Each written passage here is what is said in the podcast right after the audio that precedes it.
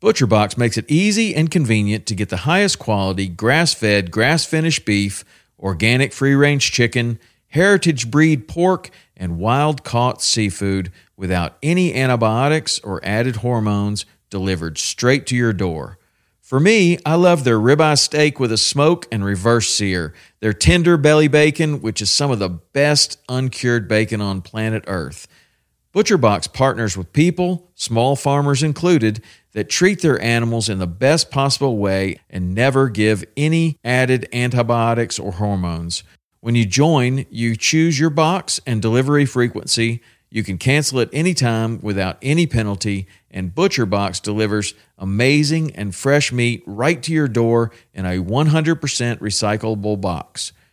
For a limited time only, get free chicken nuggets for a year and 10% off your first box when you sign up today and use the code WP. That's a 22-ounce bag of gluten-free organic chicken nuggets in every order for a year when you sign up at butcherbox.com/WP and use the code WP.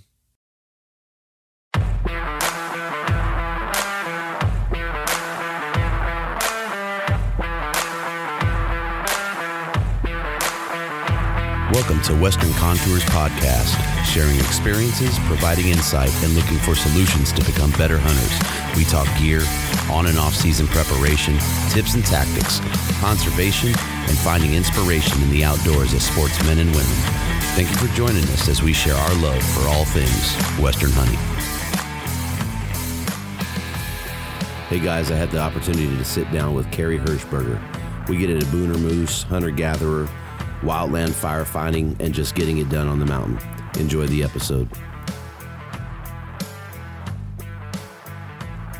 So we're on with Kari Hirschberger. Kari, thank you for sitting down with me. Welcome. Hey, thanks kindly, Guy. I appreciate your time. Absolutely. We're just going to pop right in as I usually do. Why don't you give us a little intro and some background and tell us about yourself? All right. Well, I hail from the great state of Washington. And I've been fortunate enough to be a person that considers themselves a lifetime hunter. My early exposure was my parents and celebrating when they came home with meat and being a participant, or rather an observer, and probably a little bit more of an obstruction to meat cutting than anything in the garage. But was fortunate enough to kind of really have a grasp of where my food came from early on. And passed my hunter's education course in a pink Mickey Mouse hat when I was maybe about 6 years old, or maybe just seven. I harvested my first deer at seven. And I just have never stopped from there, just hit the ground running.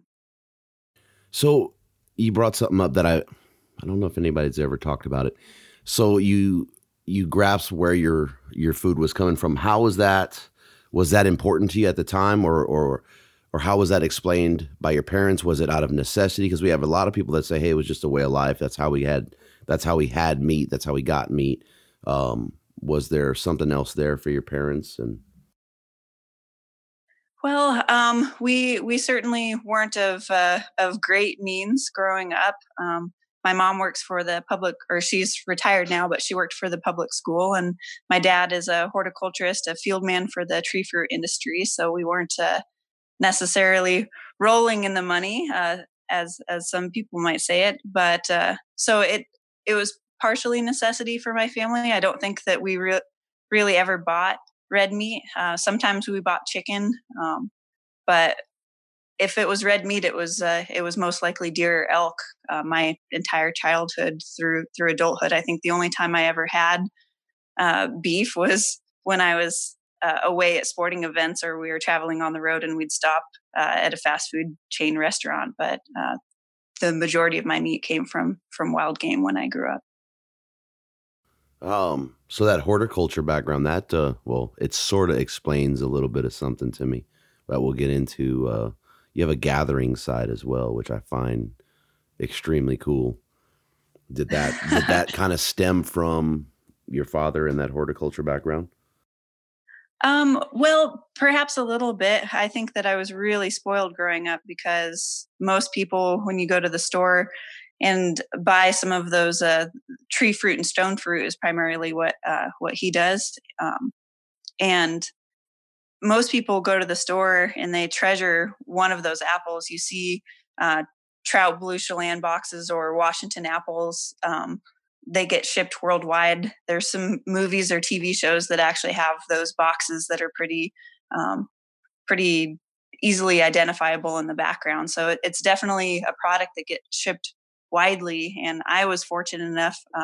We never really had to go and find those boxes. They came home in cardboard boxes, handpicked out of the orchard from my dad or from his orchardist. So we grew up and my mom canned peaches, pears, dried nectarines. We were very fortunate in what we were able to have locally offered to us. So it was a pretty spoiled childhood in a sense that some people may not consider it spoiled, but I certainly did, just having such a strong connection to where the food came from. This is going to be good. So we'll bounce back. Why don't you give us a little bit about your hunting and outdoor life and how you, well, you already explained your exposure there, but why don't you take us in a little bit deeper? And well, as we already kind of talked about, I got my exposure at a young age, but I was fortunate enough to harvest my first deer at age 7 and hit the ground running from there. While I had kind of a lifetime of experience or exposure, that wasn't necessarily the case for my parents. They learned to hunt together in their mid-30s.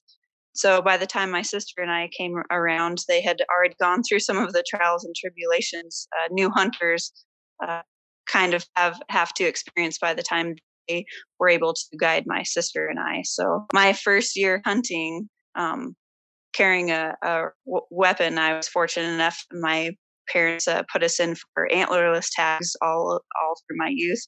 And I was fortunate enough to have my family provide meals on the table from age 7 on. I'll never forget sitting with my dad over in northeastern Washington. I had an antlerless doe whitetail tag over there. And when I finally had the opportunity to shoot, I looked at him. I said, well, where do you want me to shoot it? Because in a lot of the classes, the hunter's education classes, they give you so many options of what lethal shots are. And so he told me, because this one in particular was looking right at us. And he said, well, shoot it in the neck. So I popped it, and I can remember just this wave of emotions running through me, being really excited, being really sad too, which is a whole nother topic that we could potentially get into, but just really proud to help provide for my family, to be able to then go through those steps that I had seen on the backside with my parents in cutting the meat, and actually feeling like I even had a little bit more of a participation in that process. So it was pretty neat. And from that point forward, I was hooked. And deer hunting is what my parents primarily brought my sister and I up on. Elk camping or elk hunting was kind of reserved for them. That was their thing. So I've learned different big game in my adulthood. And I'd say some of those are pretty new and fun, exciting exposures, but deer, especially mule deer, as I've grown up, has kind of become one of my biggest passions. And when I started out with my dad, he was much more inclined to the notion that if you've harvested an animal and you can't see the road from where you've harvested it, you've made a severe miscalculation. And smart man. I've definitely gone the complete opposite direction of that now. And the majority of the hunting that I do is way in the backcountry. The goal isn't necessarily to find the biggest deer. It's always a pleasure when you find some of those that get your heart pounding. But my main goal is just to connect with nature and get out there away from the pressure of some of the other people. So I concentrate on more rugged, remote terrain than my dad maybe did and that we did in my youth.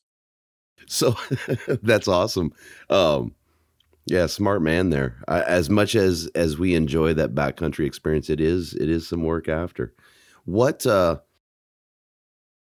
was there a reason that they started hunting later in life? I mean, did they ever explain it? Was it something that they were just intrigued with or wanted to get into outside of necessity for, meat on the table? A lot of people, you know, say that after the fact, but for me, hunting is something that just calls to a certain person. Both my parents grew up in outdoors families. They backpacked, they camped and traveled across the country. They came from pretty passionate families to share the time outdoors. They certainly both had fished in their youth, but my mother was born in Denver and my father Portland. So growing up in that metropolitan area and families that also did, they just hadn't really ever had that exposure. And when they met in college, and when they graduated from college and were looking for a position, my dad's line of work took him pretty much to remote rural portions of Washington, and his first job was up north central Washington in a little Okanogan Valley, north of Okanogan Valley. And I think that when their exposure came with a community that was associated with that, and the big draw was definitely the meat, but that was the first time they had anybody and had that exposure. Somebody would actually teach them, or where they even thought that it was a reality for to be able to do that successfully. So you started bringing up something about getting away, and you have some, I mean, your posts are freaking awesome. Oh, thanks. There's the one post where you talk about, you know, wilt or grow, when you're going through those adversities. So you kind of brought that up, at least in my head, knowing and reading so many of the posts. Let's just go ahead and jump right into that and how that experience humbles you. It makes you grow, refocus, things like that. Gosh, it is my main purpose in life. I've found to challenge myself and push every boundary that I thought that I potentially had. The moment that you think physical quit is generally not when your physical quit is. And I've been fortunate enough to test that not only in my hunting career, but in my career as a wildland firefighter. I've found, especially in that community, working around so many amazing can-do people, that the normal population has a moment where they think their mental quit is, and they think that's where their body quit is. And there's a huge gap in between your mental quit and your physical quit. And I think as a wildland firefighter, especially, a lot of people learn to close that gap. And I'm no exception to that. I started fighting fire as a way to pay my way through college. And right when I graduated from college, I had enough qualifications to be able to become a helicopter repeller. And they get to repel out of helicopters into really remote wilderness fires or remote sections of fires where there's no place to land. And I'd always describe to people that job and that particular position, your main goal is to fight the fires that nobody hears about, because you keep them small enough that they'd never make the news. And with that job, you get dropped off in the middle of nowhere with gear, and you're expected with a map and potentially a GPS to be able to navigate back out after the fire. And some of my heaviest packouts on those fires were more than I weighed. I had one packout that was 137 pounds. And there were many times during some of those moments where I thought that I couldn't. And you learn to kind of break those barriers for yourself. And those experiences like that one in the wildland fire community is what really drives me when I get into the hunting environment, especially with the people that I have started to develop my hunting relationships with. My really good friend, Jeff, that you may see on Instagram. I post a lot about him. His Instagram is Blubber Hunter. Between he and my boyfriend, a better Derek, on there also, they really push me to be the best person that I possibly can be, and push me into positions that I didn't think that I could possibly succeed through. And so that concept of wilt or grow to me is you don't really get to test yourself in those environments unless you put yourself in those environments. And it's a similar our line of thinking that you don't get to see incredible things unless you put yourself in incredible places. And I'm just really fortunate. I jokingly call them Team Awesome because they're a wide variety of people that end up coming with me on some of these adventures. But the makeup of Team Awesome really helps to support that kind of mission, which is to just get out there and really challenge ourselves. But you're a girl. Right. I mean, that wildland firefighting is no joke. You're rappelling out of helicopters. Hunting the backcountry is no joke. But when you, and I'm trying to stay safe on how I say stuff. When you look at it overall, right? Women hunters, it's growing, but it's kind of the backseat, right? It's not something that's been prevalent. It's not, especially the backcountry hunting. Yes. But your hunters. It's true. Right? And Guy, you never have to be safe with me. Again, I'm a wildland firefighter. I've heard it all. They're not known for having necessarily a politically correct verbiage, I guess. But you're right. I am a female, and there aren't very many of us. And I mean, if I look left or right when I'm out there in the field, whether it's fighting fire or truly doing some of those really spectacular hunts that I do, it is a pretty limited number of women that are doing that and kind of trying to push those boundaries. And in fact, my sister gets a little bit anxious. She watches Meat Eater pretty religiously, and even just the wordage in that about there's nothing greater than sitting around the campfire with your boys, or nothing's greater than these man's trips. And it is rare to find somebody that you can go and do that with. And I don't think that it's because there aren't females that can. I'm certain of it that they can. A lot of it is just relating to the exposure and the opportunity. I know plenty of women in fire that supersede and work harder than many of our male counterparts. And the same goes for backcountry hunting. And I think you'll see more of it as time goes on, and people get the opportunity to do that. And I'm really grateful for some of the interest and the insurgence of interest of women in hunting, in the hunting community right now, because it's essential to be able to have us protect this heritage and tradition into the future. And whether they want to go into the backcountry on their own 2 feet or a horse, or sit in a tree stand someplace, whether they're the type of person that wants to go out there with a full face of makeup on, or if they've never worn makeup in their life. I'm a sister, and I support it. I think that it's imperative for us to continue to support that as we continue on. Hell yeah. Hell yeah. I mean, really for me, right? The mountain is a leveler, right? You talk about diversity in the hunting community, things like that. I mean, just the mountain doesn't care, right? I mean, it, like you said earlier, it is just a matter of how far you are willing to go past that mental quit, right? Because physically you can do it. That's hell yeah, is what I'm saying to that one. I don't even know if I need to say any more, ask you any more on that one. That's badass. I love it.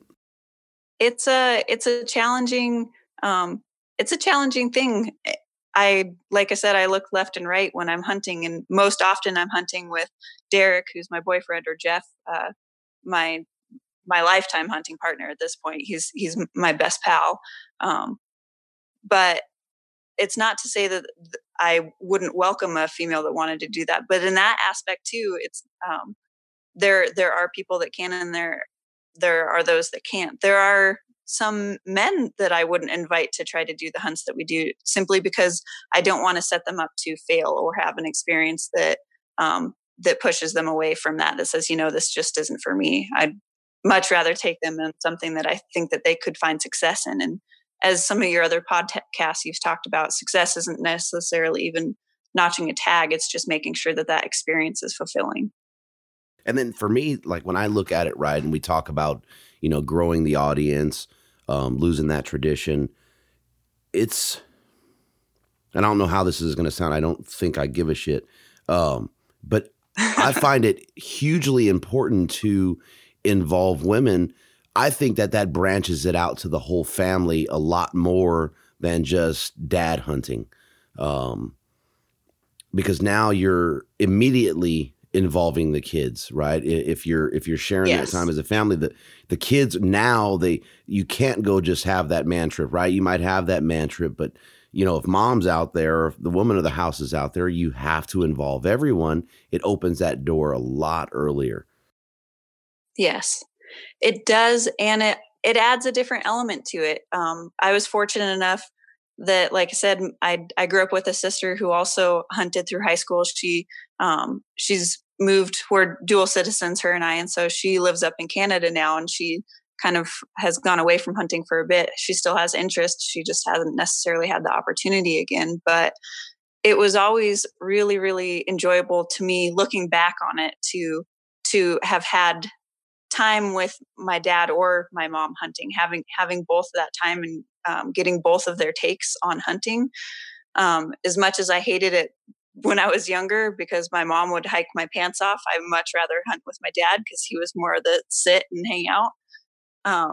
But it was really great to get both their perspectives on it. And, my mom's the type of person if you walked up to her in the woods and she had an animal down, she's the person that's, you know, that has a hand on it, that's thanking it for its sacrifice. And, she, like, in terms of honoring and respecting the animal and respecting the meat and having a little bit of that emotional side or tie to it, it was really important and impactful for me to have that aspect of it, as well as everything that my dad and the knowledge that he was able to pass along to me. So it was really nice to have that duality, and I hope for nothing more than people to have more of that exposure like I was lucky enough to have. Yeah, that's, I mean, rounding that out in that respect is huge when you say it that way.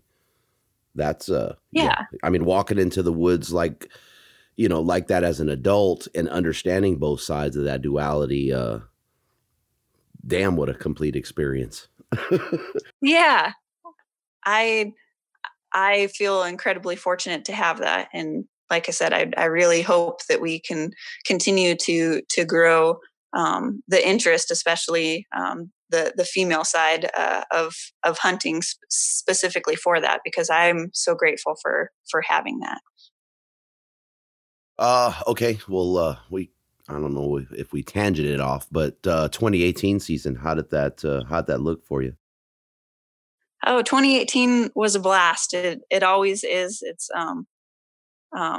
started it off in early October. My parents and my buddy Jeff and I, hunt elk in Washington with our muzzleloaders, and we weren't fortunate enough to draw an antlerless elk tag. Washington's pretty limited in the elk opportunities we have here. If you hunt the east side of the Cascades, if you don't get drawn for an antlerless or a branch antler bull tag, most units are specific to true spike. So we're hunting the unicorns of the woods, as I call them. And it was a really fun season. It was a little bit of a late rut, so we were still getting a lot of bugling. And my specific strategy that I have developed is to just chase bugles, because you know that those herd bulls have cows with them, and with cows are their little brothers. So I was fortunate enough to get in on some really, really amazing rut activity, almost to the point where it was enchanting for me. And I lost a couple of opportunities at spikes because I had two mid 300 to high 300 bulls that were pushing each other across the lodgepole floor less than 40 yards from me. Oh, and wow. Missed the opportunity at the spike that was 30 yards back over my shoulder. And just watching. Yeah. And taking the camera out, trying to get some pictures, not realizing that my volume on my camera for some reason had gotten turned on. So ruining the magic a little bit, but it was pretty, that moment to me was actually pretty hilarious, because I had cows and calves and these big bulls right in front of me, pretty much surrounding me, and my camera went off and they all kind of stopped. And a few cows looked at me from both directions. And I liken it to a person that crashed a house party and everybody is looking at the weirdo that's at the house party like, I didn't invite him. Did you invite him? But nobody sounded the alarm because they all assumed that I was somebody else's house guest. So I still got some really great time with him, which was fun. But my dad, who's just the most amazing shot with a muzzleloader of anybody that I know, because in Washington it's open sights and open breech, and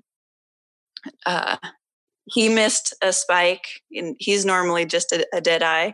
I missed a spike, and my buddy Jeff missed a spike, all in the same day, and that was we punched our opportunities on that. We were fortunate enough to have them and fortunate enough to have clean misses on them, but it's still really fun to get out there and after it. And, yeah, no elk in the freezer for us, but we can't say it was due to lack of opportunities. Some good learning lessons for me. That spike for me was over, I was sitting watching those bulls and it was over my shoulder, and I tried to kind of twist and get into a position where I could shoot, because I was sitting in these small lodgepole fir seed sap stand. And I tried to just turn my body and be able to shoot rather than trying to adjust my position, because it was kind of uphill for me. And I didn't quite have my cheek seated on the side of the rifle or like I should have. And so lucky for the spike and for me, because I'd rather a clean miss than anything else. I just absolutely nailed a snag. But yeah, it was a great time. And then we go up into the backcountry in Washington. My boyfriend Derek and Jeff and I, and I didn't even carry a rifle because I was not planning on shooting. I really wanted that hunt to be about Derek. My boyfriend has he's been a person that I've introduced to hunting initially when we started dating. The first that he came out, he had. He was the sure he just wanted to win, and so those two seasons only been a tag with, really wanted to concentrate on him and Jeff, because he was incredibly generous and ended up purchasing me in tag for I this year. I've never had opportunity to hunt brand antler bulls, so I really want those two to be successful in Washington. And we were fortunate to watch 4 nice bucks in the high country bed down together and put an all-day stock on them to get into position. And right when we got into position, Jeff handed me his rifle and said that he couldn't send any other notion other than Dick and I trying to obtain what he called power couple status. He really wanted me. I had a tag, but I just had planned on harvesting anything. And we whispered back and forth, argued about that he's the one that needs to be shooting. And he said, well, if you get one down, you hand the rifle and go from there. And somehow he talked into it, which I feel pretty bad about, but talk about a great friend and a friend that supports you. We ended up taking 2 bucks out of the group. I got a really beautiful point, and Derek a really nice 5x5, and no opportunity for Jeff to pull the trigger, but that was plenty of working 7 miles back in the backcountry for the three of us and a buddy that had some pretty stoved up that we were able to get up on mountains much. So. All right.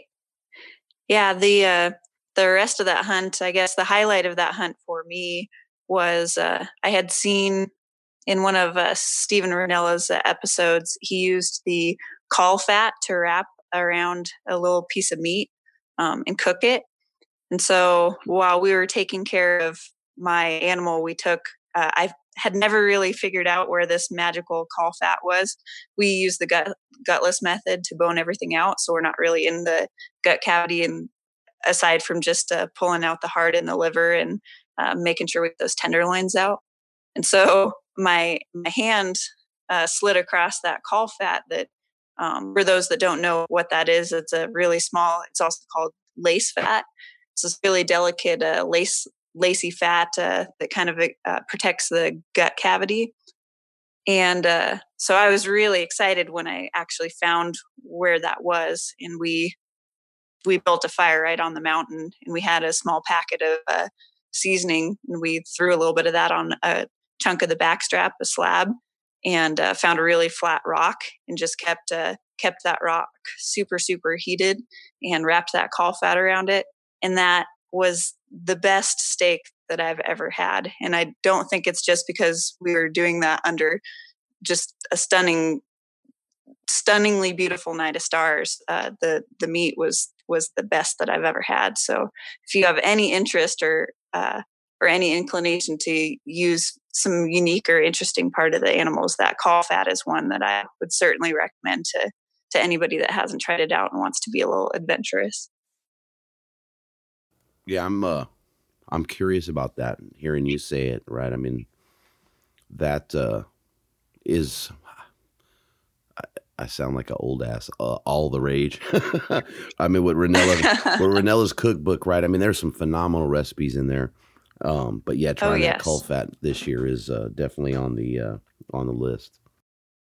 I would recommend it. It was probably the highlight of my season, certainly.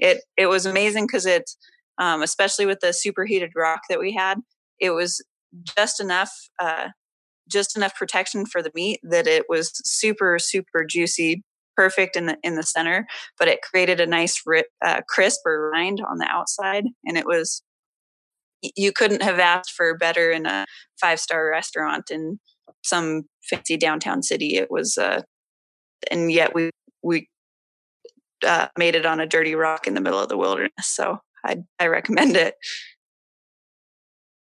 So you said that's kind of your trigger tripper. Yeah, those animals that we harvested in the high country were mule deer in Washington. In Idaho, we always do a backcountry trip in Idaho too. And this year we didn't draw the area that we normally are fortunate enough to get into. And so we kind of split seasons to be able to do a general season in the same unit, but it kind of in a different area. And then my elk tag that I had is in the same unit, but the later area that we're normally hunting. And my friend Jeff had a deer tag there. And the first day that we were able to hunt, we got him into a really beautiful animal in the country there. That's always a challenge and really interesting, a unique challenge, something that I don't necessarily find to be quite the challenge in Washington. The predators there in Idaho, if you left an animal or any part of an animal in Idaho, at least the area we're in, it's pretty interesting. I'm certain that the wolves trained to gunshots at this point, and although you may never see them, I'm certain they see you, because by the time you make it back to your animal the next day, and we bone it out and take this all that night, right? So we're not ever losing any meat. But if you go back to the area where your animal was, the only thing that's left is the rumen, lining of the stomach. Everything's gone, a little bit of hair. So they know right where those animals are, and they take advantage of another hunter doing the work for him. That's for sure. So I'm sorry, I was kind of scrolling here.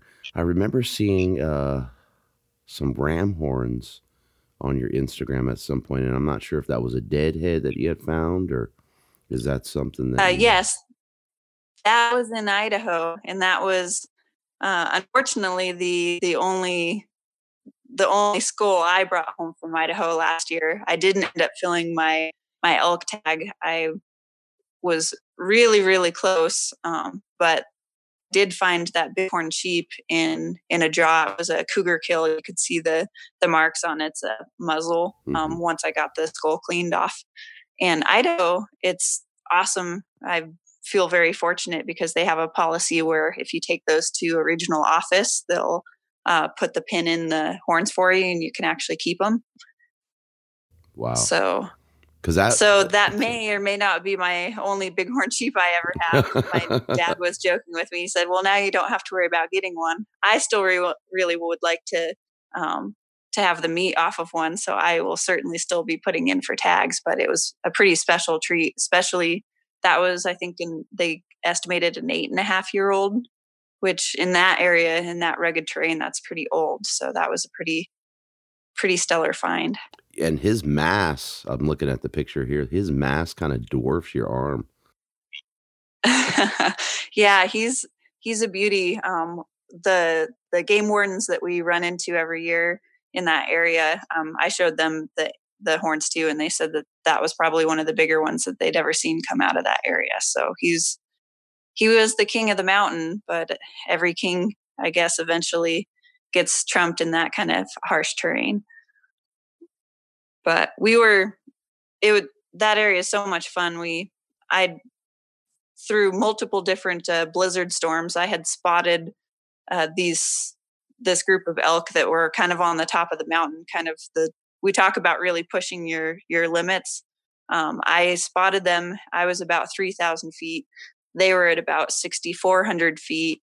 And if I was going to get to them, I needed to pretty much drop my pack and only take the essentials, because the route that I had to take to them was going to take me all day.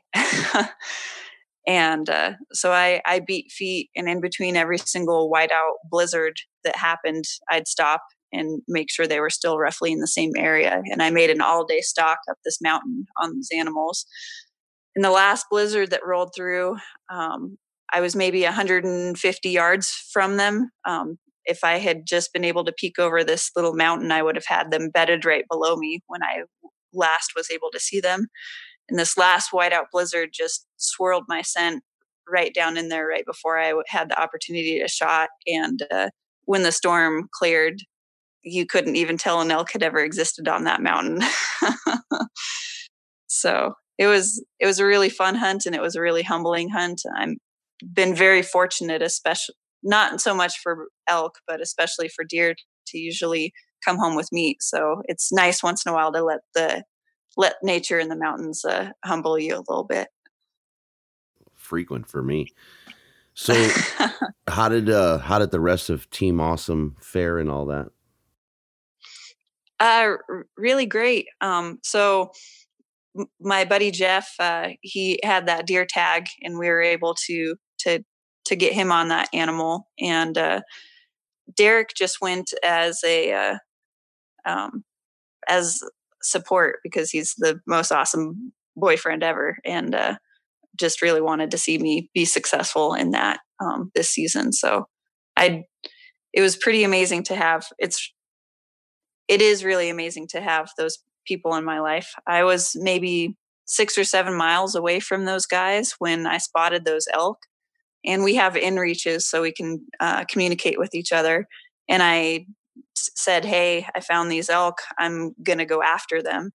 And they both, they were at our spike camp, which, like I said, was really far away. We were planning on moving it that day. So they said, "Well, why don't you go look for these animals that we think we have a good chance at knowing where they are, and we'll pack up spike camp and move it." And so when they got that message, they beat feet back down to our base camp and got enough set up for what we jokingly call ultra spike, which is a really small pup tent and just the basic essentials to have to overnight if we have to, in pretty remote, rugged terrain. And they humped up the hill to pretty much where I spotted those animals from, and watched me try to make that big stalk on those animals. And they were fully prepared to freeze their tushes off hanging out with me overnight on an elk in wolf country. So I'm pretty fortunate to have those types of dedicated hunting partners. Yeah, I'd say so. So I realize it wasn't last year, but you have a moose that was pretty substantial. I do. I was really, really fortunate. My dad started putting me in for a moose before I probably even knew what a moose was. And 20 years after he started putting me in, I was fortunate enough to draw that once in a lifetime tag.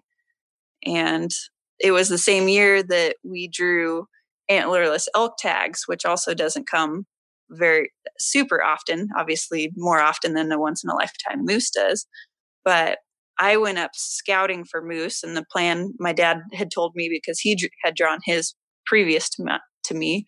And he said, well, just make sure you tape your trigger finger to your palm, go up there and do some scouting, but we want to go hunt elk. You have the whole month or 2 months to hunt moose. So just don't shoot one to shoot one, but go up and get familiar.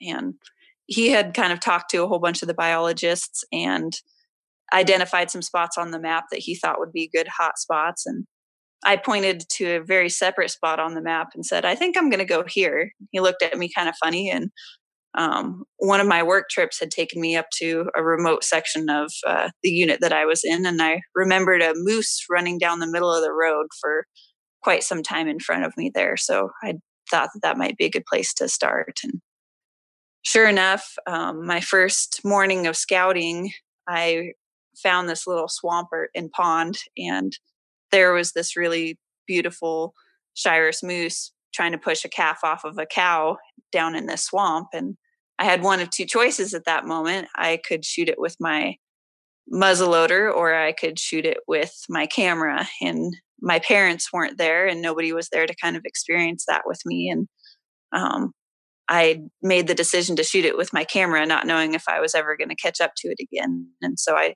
drove out to cell phone service, and I sent some pictures to my dad, and he texted me back and said, that's a huge moose, Kari. What were you thinking? You should probably shoot that, but your mom and I are still packing for elk camp. So let us know if you get it and we'll come help you. And I was kind of a little bit dejected, and I have a really hard time. And I think a lot of people do.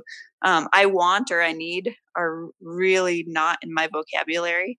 And what I should have said is, hey, I want you here.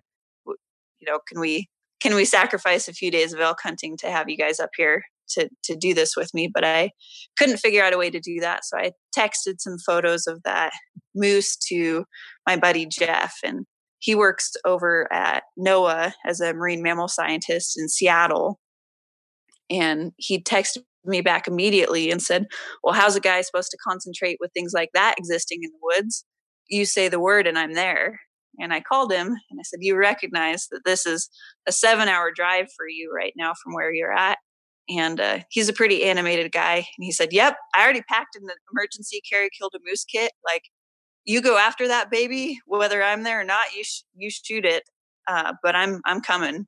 So half-heartedly the rest of the day, I kind of scouted some other areas, knowing that I was going to have a buddy to try to chase that big one with the next day. And we were lucky enough. The next morning, there was a gentleman that was driving up the road just as we were about ready to get into the truck and drive down a little bit further to where that moose was. And I noticed he was also in camo. My heart sank a little bit. And so I kind of waved him and said, hey, you know, can I be so rude as to ask you what you're hunting for today? And the guy kind of smiled, said, I'm not going to lie, I'm road hunting for deer. I said, okay, well, great. Can we have that next road to the left? I have one of the 10 moose tags in this area, and there's a moose down there I'm really interested in. And he excitedly said, yes, of course. And we get out and start hiking down that road, and you hear snap, crackle, and pop, and my heart's in my throat, and it immediately sinks to my stomach when I realize the snap, crackle, and pop is a truck driving straight at us. He gave us the first left-hand turn, but he didn't know it was a circle road. So he drove all the way through. And he was so embarrassed when he saw us that he put it in reverse and started driving backwards through the whole area. We weren't sure we were ever going to catch up with that animal. We waited for about 30 minutes and there was no of stillness, and there was no sight or sound of a moose anywhere in there. So I looked at my buddy Jeff and said, I think I want to try calling. And if anybody's ever tried to make some moose noises, you can understand it kind of sounds absurd, especially if you're not exposed to it fairly frequently. So we had been practicing in the car the last few days. And you're setting yourself up right now. Yeah. And so we get up on this little flat and right above this swamp, and the back is pressed up next to this this tree, and I give it my best moose call. And immediately when I finish with the last little you can hear the swamp erupt, the bull calling, it's crashing through the swamp. I look at my buddy and we're both wide-eyed because we don't know that it even worked. And I said, I don't think that I'm going to be able to call him up out of the swamp, so we need to get to where we can see it. And we make it about 30 yards before it's pretty obvious that this moose is coming, and it's coming hot. So we find the old tree that's left for us at this point between us and the edge of the cut bank that's coming up. You just see beautiful antlers sway up the hill, and it gets to the top and pauses. And my friend Jeff has videoed the whole thing, so it's pretty amazing. I'm fortunate enough that I can relive a little bit of this, but there's one little clearing in all of these little seed saplings that's on the flat. And so my muzzleloader's tuned for that because he's coming right toward me. And he gets into that clearing, and I'm about ready to grunt at him to get him to stop. And I realize I'm squeezing the trigger at the same time, or putting a little bit of pressure on it while I'm doing that.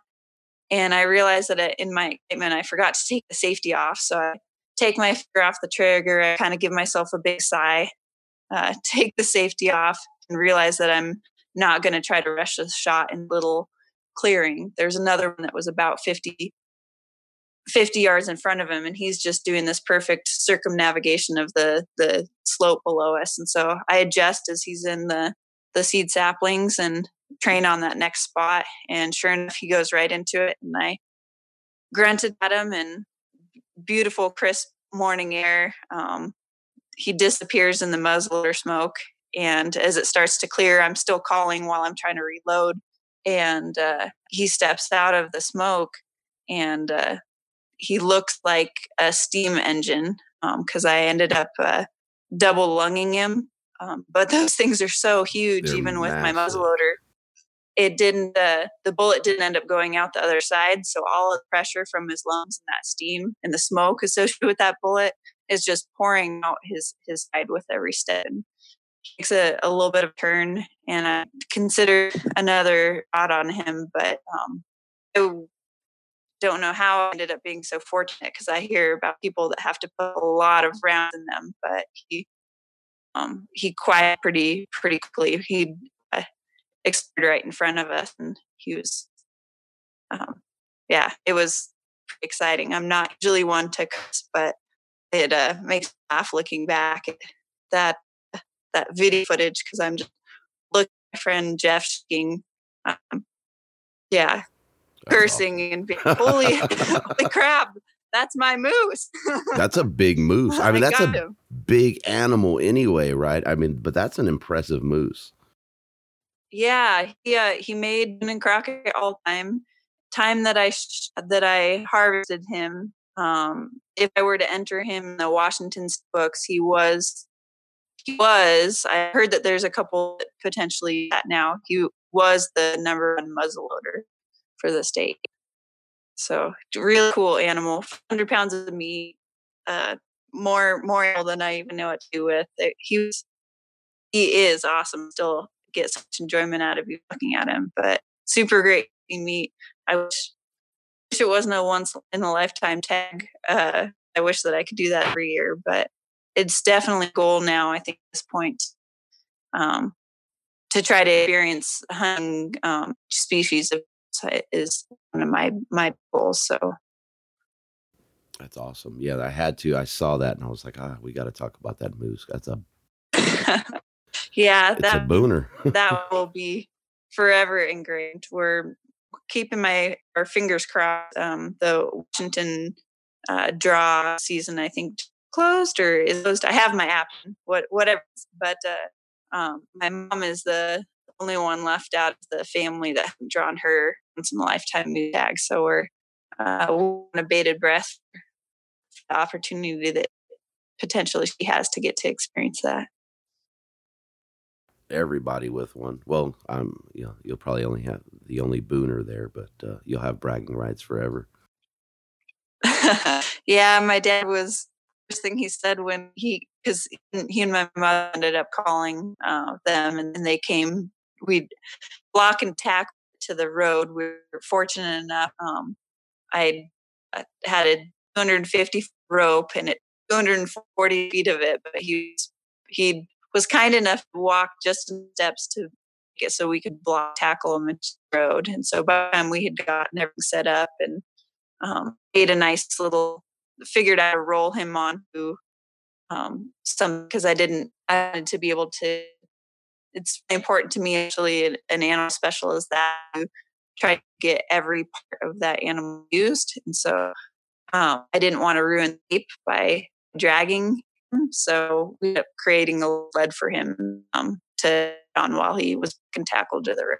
And they got there just as we got him whole out the road. So it's pretty neat. Awesome. So yeah, I don't know if we could beat a Booner moose. I think I'm gonna use that for the episode cover, right? So everybody can see that. I mean, that thing is just, it's huge. And just a beautiful animal too. So I said you were setting yourself. Yeah. I told you were setting yourself up. So you're gonna have to moose call for me. I listened to a YouTube episode before I went out there. There was this gentleman that said like Maine outdoors. Must know essential moose calls. So we pretty much listened to that on repeat and tried to figure out, like, Jeff helped me. He helped me a lot refine the tone, because initially I think I was just a little bit too low on the tone. So apparently those YouTube videos and the practice in the car did us right to be able to get that animal in there. But I haven't listened to that video in a while, so I don't know if my tone would be right if we try those calls. I won't put you on the spot too much, but I can't imagine never doing it, watching the videos, going out there, firing it off. And then, like you said, the swamp erupted. I mean, that, like, you know, holy crap, that just worked.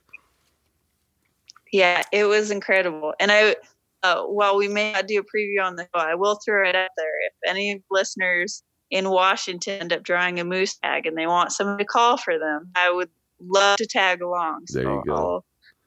I'll refresh the vocals on that if necessary. You might get called, right? I mean, having a Booner, that says a lot. You're going to have a lot of best friends. Even I'm all about it. Giving everybody their best possible experience in the outdoors is something that I'm pretty passionate about. And sometimes it ends up stressing me out a little bit, because everybody wants something different from their experience in the outdoors, right? Some people truly are just in it for the experience and the adventure. Some people really want to just spend the time with their loved ones or their friends. For other people, it is notching the tag or the measurements of the horns. So it just, to me, sometimes managing all of those hopes and expectations, and especially in a big group setting where that Idaho, if I do, I've kind of been the trip lead on that for the last 7, 8 years now. And the staple, my friend Jeff is the person that's with me the most on that, just because Derek's new to the scene in the last 4 or 5 years, but Jeff's been there every single year at this point. But other people that come in and come out, try to manage their expectations and try to make it so that they have an enjoyable experience. Sometimes up being stressed for me, but I try to remember that they are adults too, and they can help manage their own expectations. Well, I think too, right, is you know how powerful it is full circle, and they probably don't have as high of an expectation as you do.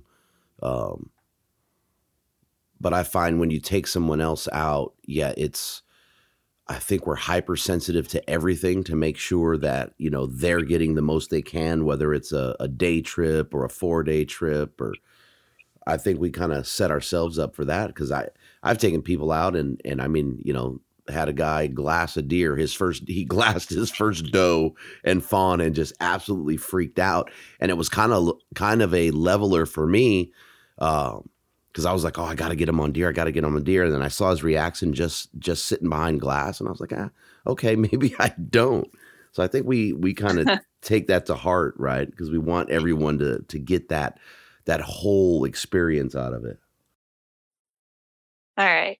Yeah, so managing other people's expectations, it completely turns the tables for me a little bit, because not only am I kind of a part of social media in the sense of Instagram, but before Instagram was even something that I even knew existed, I've reached out and been a part of some other online communities in the form of Hunting Washington, which is a forum for people that hunt in Washington. And I go on there every year and I provide write-ups and with photos, with pretty good descriptions of my hunts and the experiences that I've had on there, and I've become fairly well known on there. And I've met a lot of people from there. So it's just a really great way to connect to people. And I ended up having the opportunity. It's pretty rare during the summer that I end up getting days off as a wildland firefighter, but I knew I had 3 days coming to me that nobody was going to be able to call me or I just wasn't available to go on calls. And so I reached out to that community and said, hey, look, I have some days off. I know an area where we could potentially see a lot of bears. What I would like to do is offer up for any of the females that are on this site, I'd like to offer up my services to try to get you on a bear if that's something that anybody has. And it's not, I'm looking specifically to take females out that are interested in going out and doing that. And I had a gal from South Central Washington take me up on that. And my parents, being the wonderful support network that they are, because their house was a little bit closer to where I was planning on hunting. This person on there this gal was not a person that we had ever met before, but because they trusted me and my instincts, opened up their home to her. So we had dinner with my parents. She got in late that night, and early the next morning we went out and tried to get her on a bear. Well, she had kind of told me initially that she wasn't sure she wanted to even harvest a bear at that point. She just wanted to go out and kind of pick my brain and go out in the woods with me. And it ended up being good that she didn't necessarily want to harvest a bear, because that season ended up being pretty dry in the area that I normally find bears. No, the berry source just wasn't there for them that year. And so we ended up seeing a couple of deer and just having this really awesome day hike. And she was getting pretty fatigued going up the hill in a couple of spots. And I just looked at her and I said, well, you know, let's just go to that tree. And she recounted afterwards that, you know, once you do that enough, you're almost up the hill. And so she was pretty excited at just the area that we got to see and the boundaries she pushed for herself in that too.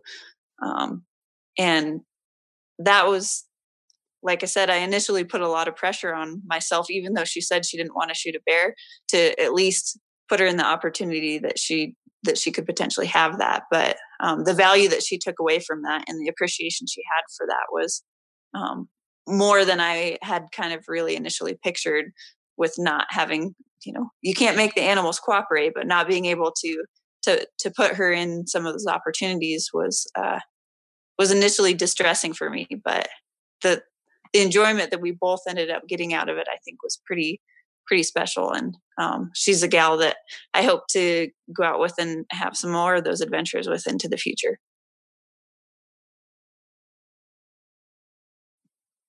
That community aspect of it, right? I mean, in my opinion, and I say it a lot and I focus on it a lot on the podcast, is the hunting community. As far as I'm concerned, it's some of the finest people you'll ever meet. And there's anomalies and, you know, exceptions to the rule in everything. But I don't, I don't know, and I'm biased as hell, right? But I don't know that there's a better group of people in anything that I've ever done. I would agree with you. It's a community of exceptional generosity in terms of just sharing time, experience, equipment, whatever it may be.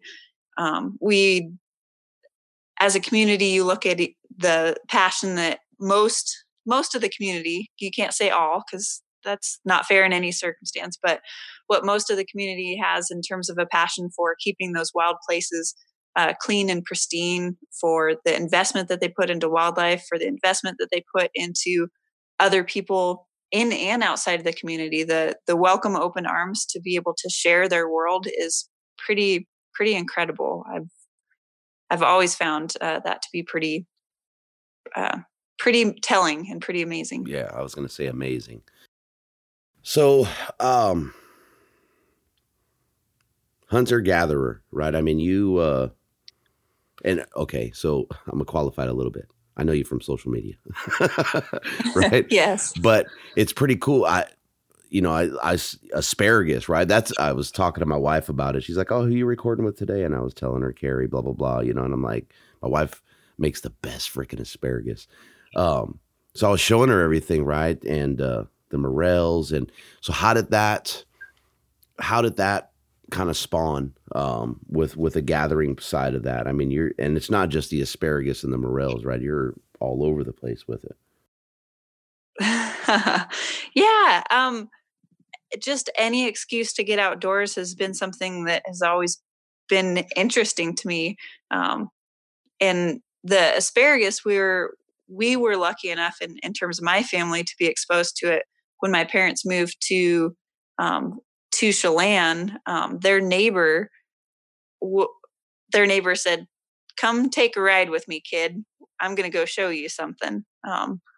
And my mom went with a gal that lived next door to us, and she took my mom out to the areas where asparagus grows, which is pretty much all the flats along the Columbia River. And some people that have orchards will be pretty easy to attest that along the orchard corridors that it proliferates and grows too. But so the asparagus was something that there was always a treat to go get at a pretty young age. And that's something that's pretty accessible to taking young family members with pretty low attention spans, right? Little kids like I was at that point when I got introduced to it. So the gather instinct obviously was introduced to me at a pretty young age. And as I grow older and meet new friends or have new experiences, I mean, the morels kind of came about to me specific to learning and being attuned as a wildland firefighter. We're pretty fortunate in the sense that we not only have the natural morels that exist around here, but we do have pretty large fire scars in first and second year fire scars. They generally proliferate pretty nicely. So we end up getting to pick quite frequently, which, like I said, or I initially said, we're lucky to have that. Obviously the fire scars, I wish that they weren't quite what they are across the landscape this day and age, but the silver lining, I suppose, is the morels that comes out of them. But anytime I can be introduced to something else that's new to me that is edible or usable from the landscape, I'm pretty excited to learn about it and share it with others. Yeah, because going back to your post, you have a post there about the asparagus, and I believe someone commented something like, I've been basically outdoors in Washington my entire life. Where in the heck are you finding wild asparagus? Yeah, it's one of those things I always jokingly say, you don't know until you know. And there's a lot of things that we just aren't exposed to. And I'm sure if you polled people that live in this state, only 1 in 10 would probably even know that that asparagus grows right out their back door, right? So it's just the opportunity to have the exposure to that resource is something that is a barrier of entry for a lot of people. And that can be extrapolated across all of what we've been talking about today, yeah, right? Hunting and any kind of a gathering. Yeah, I thought it was, I thought that was pretty cool. The only thing I know about in Southern California is your occasional berry bush and dandelions. Yeah, we're pretty fortunate up here with, there's huckleberries, there's oval leaf blueberries, there's, I posted a small little video clip of it the other day, but in the springtime, kind of right before morels and after shed hunting's done, while I'm walking around trying to find turkeys, there's these really beautiful 5-petaled white flowers with the pink variegation on them, and they're called spring beauties, and they're edible all the way down to the root. So I'm walking around these beautiful fields of flowers, just picking one every once in a while and grazing. Yeah, that's a, I don't even know how to put it. That's pretty neat. A pretty neat skill. I don't know if it's a skill or what it is, but I find it pretty intriguing. Yeah, I'm definitely on the, I'm certain there are people that can utilize the landscape a lot better than I potentially could. I'm pretty reserved to what I know won't make me ill. I have a friend, somebody that's an on and off again member of Team Awesome. I met him while I was fighting fire in Central Oregon. And every year when we go to Idaho, because some people may not know each other, I send out an email to Team Awesome with little introductions about who's going with us and little bios of each of them. And the gentleman from Central Oregon, one of the things that I generally put about him is that he's an avid outdoorsman and survivalist, and he's probably tried more plants than any of us ever dares, because he'll just grab something off the ground and put it in between his lip and his teeth and see if it makes his mouth numb, and if it doesn't, then maybe he starts chewing on it. And so that's kind of how he's learned what you can and can't eat in the woods. I can't say that I'm quite as bold as him. I stick to the things that I've been instructed or told about, and that I've verified through a little bit of my own research or education. But it is a fun skill set to have, and we're fortunate enough to live in a place where there's a decent amount of things that are edible. Right. Yeah, that makes me want to look into what's here, and where I'm going. I don't know that I would be able to put it, between my lips and my teeth and take that risk though. No, I'm not that bold either, but boy, if you are making that trip to Oregon, you're going right through some of those big fire scars in Southwest Oregon. You might have to find yourself a nice little bunch of morels to cook up and power up on. Yeah, that'd be pretty cool. We do have a couple hikes planned next week when we're up there, so that'd be pretty cool. Where are we? I don't even know where we're at. KVC. So this is a collective episode. So why don't you give us a little bit about Kong Valley Collective and why you are a part of that and chose to be a part of that and accepted to be a part of that, et cetera, et cetera. Yeah. So I found Kong Valley Collective through social media, kind of when they were starting to kick off their social presence, I suppose.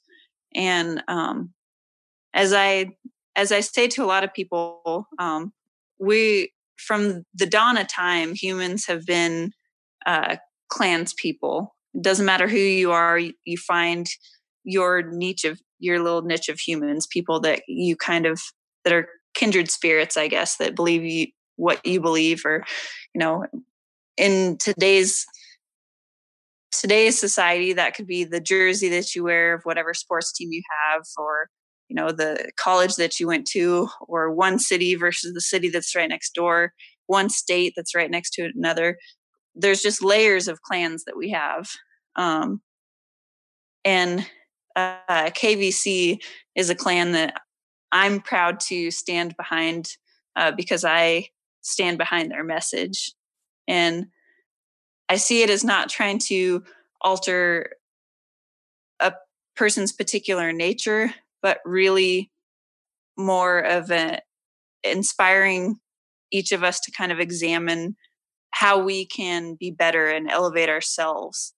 And that's, you know, to be a better hunter, to have better ethics, to be a better partner, whatever that is. I feel like KVC is trying to elevate the message of kind of some self-examination, and not in like a negative, you're not good enough way. It's, hey, we could all be better. We can all do better together in a very supportive network. And as that relates to hunting, I think, especially in today's day and age where it's under attack so frequently, the more that we can do to showcase the ethics and the proud nature and the, as we talked about how generous the hunting community is, the better we can do to showcase all of those messages, the better chance we have at preserving the hunting heritage that we have and perpetuate that into the future. I think if we don't do something now, I mean, we are living in a time where social media is just so vast that somebody's able to make a split second decision off of a photo of what's right and wrong. And the better we are at inspiring other people in the hunting community to elevate their game and elevate their message and be really intentional about what they do, I think the better chance we have at gaining the support of the large portion of the population that really isn't decided on whether hunting's good or bad, right? That, so that actually kind of spawned a thought, and I'm not sure what part of it, but one of the things with KVC is the fact that we're able to see someone else's view, right?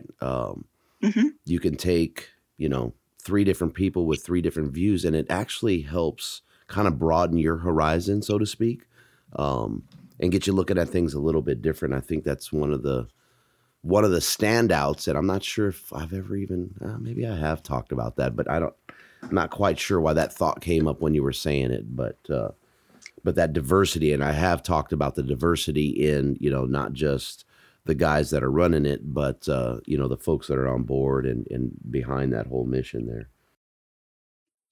Yes. And it's interesting because, like I said, we're all clans people. We find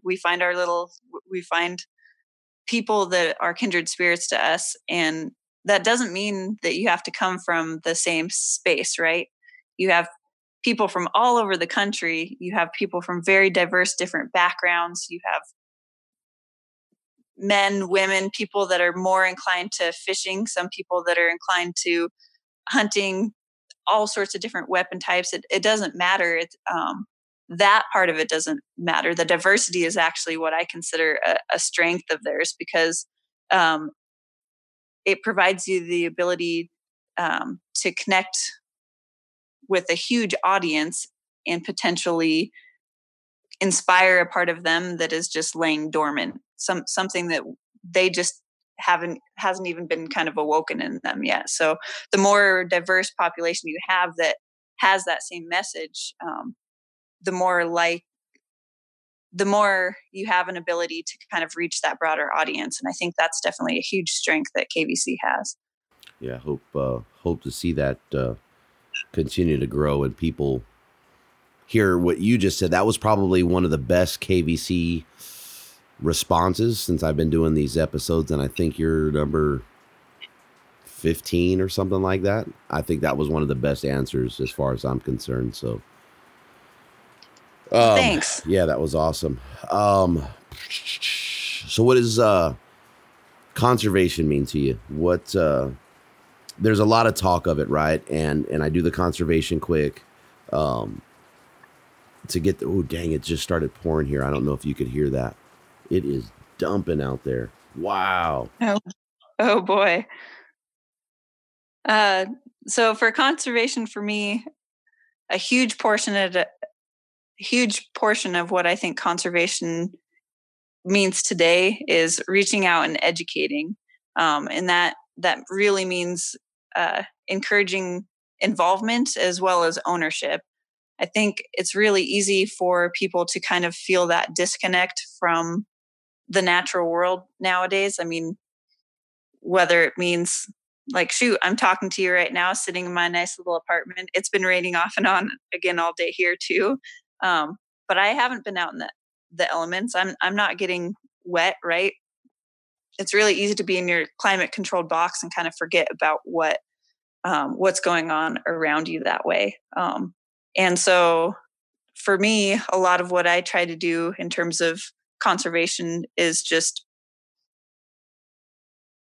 keeping it clean as I can. I heard your other episodes about some of the mylar balloons out there. I too have pulled hundreds of mylar balloons off of wilderness peaks all the way to when I'm not fighting fire, I'm actually down in your state of California sometimes working for NOAA with my buddy Jeff off of the Channel Islands.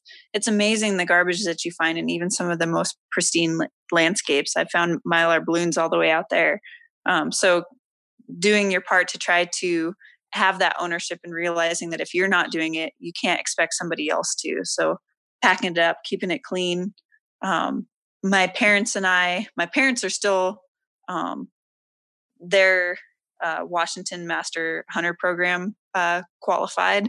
So they do a whole bunch of booths to do outreach for kids in terms of wildlife. And they have banded geese and put flashers on fences to keep the quail from running into them, and put flagging on fences near I-5 corridor so that elk don't run across in the winter and get nuked by cars, all of those sorts of things. And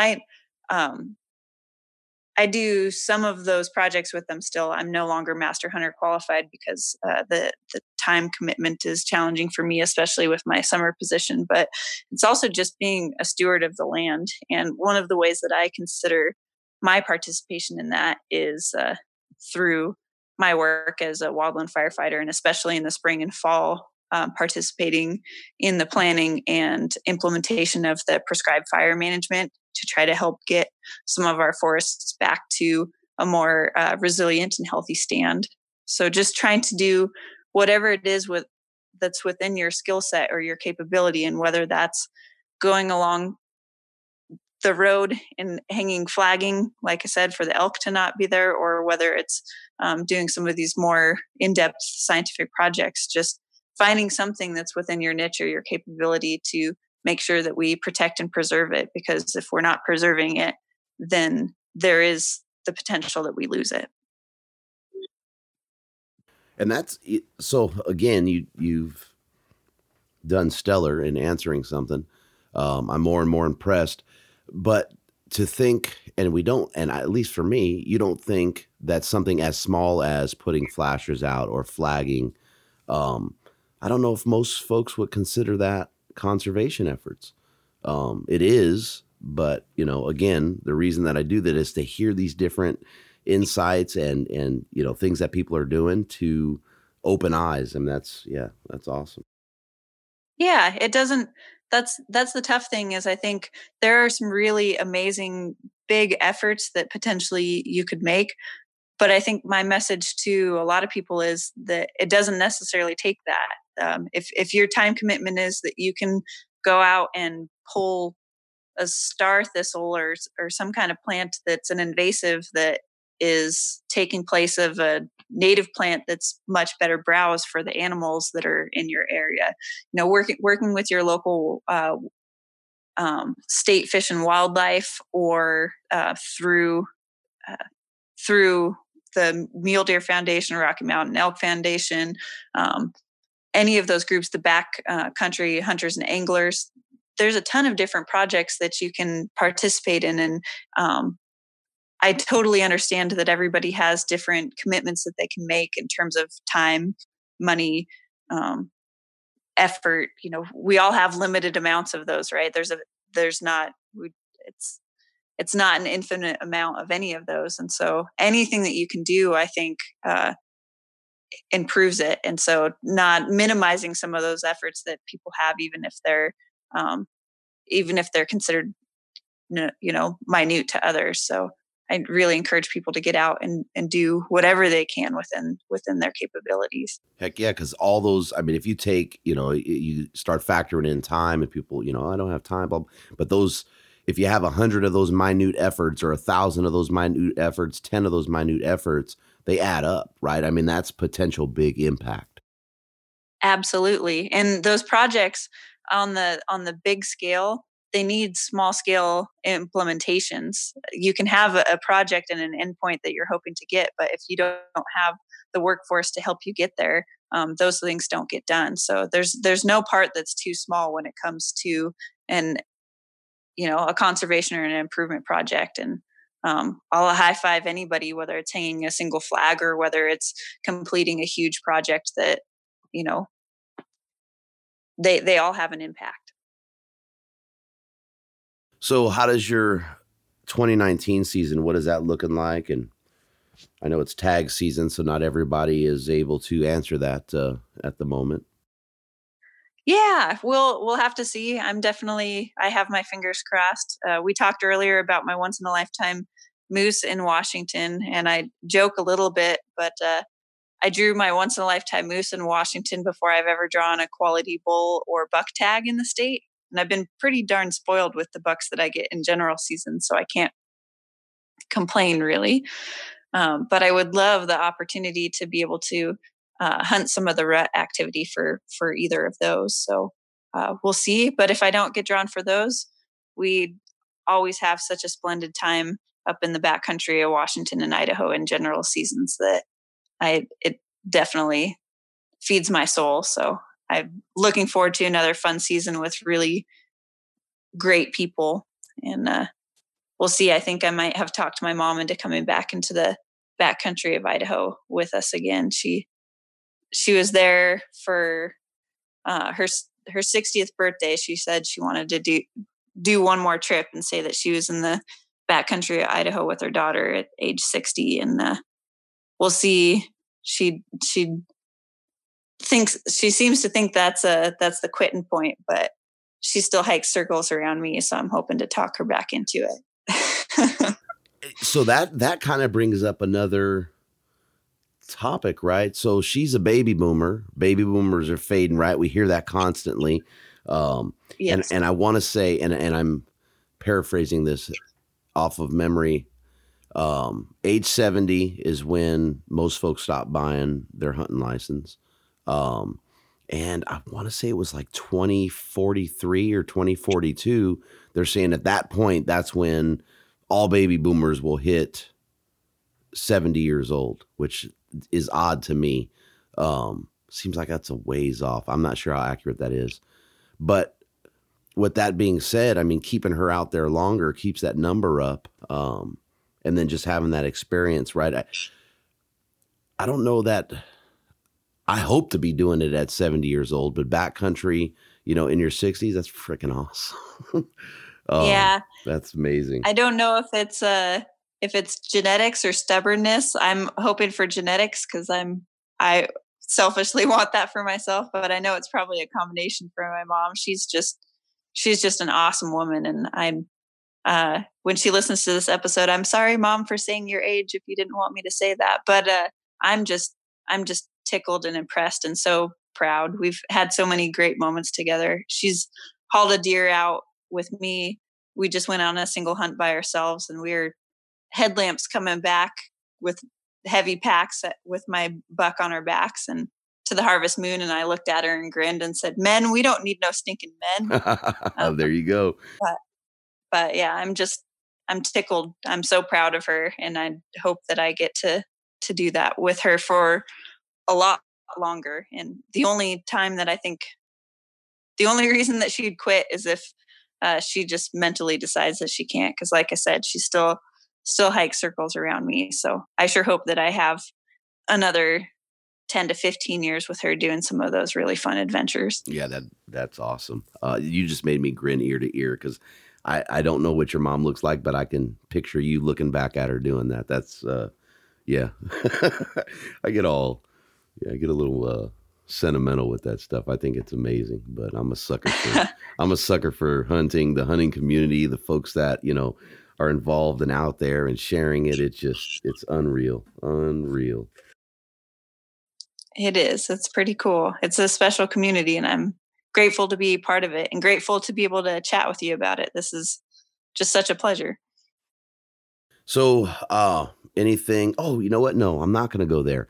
So wildland firefighting and gear, and maybe it's me making a correlation there, right? But you depend on gear.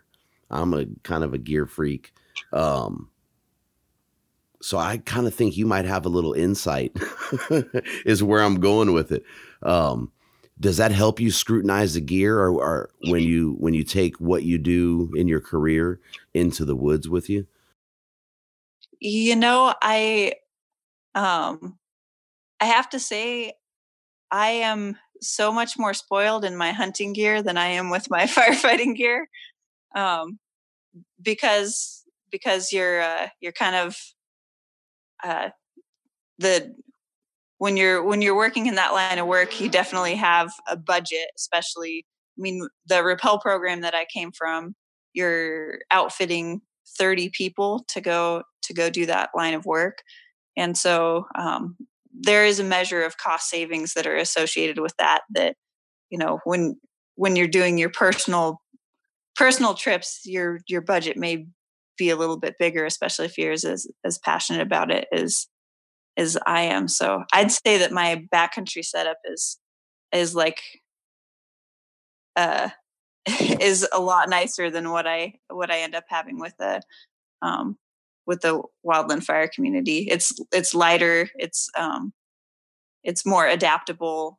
The layers that I have are a lot better because, of course, when you're fighting wildfire, you're kind of restricted to what has been approved through the Fire Protection Agency. So you can only wear very specific clothing that has been fire rated and approved through the industry. So by the time those approvals end up getting made, technology has advanced 10 to 20 fold. Right. So, but I'm sorry, didn't mean to cut you off. Oh, no, go ahead. Does it lend itself to your gear choices, though? I guess is where I was going with that.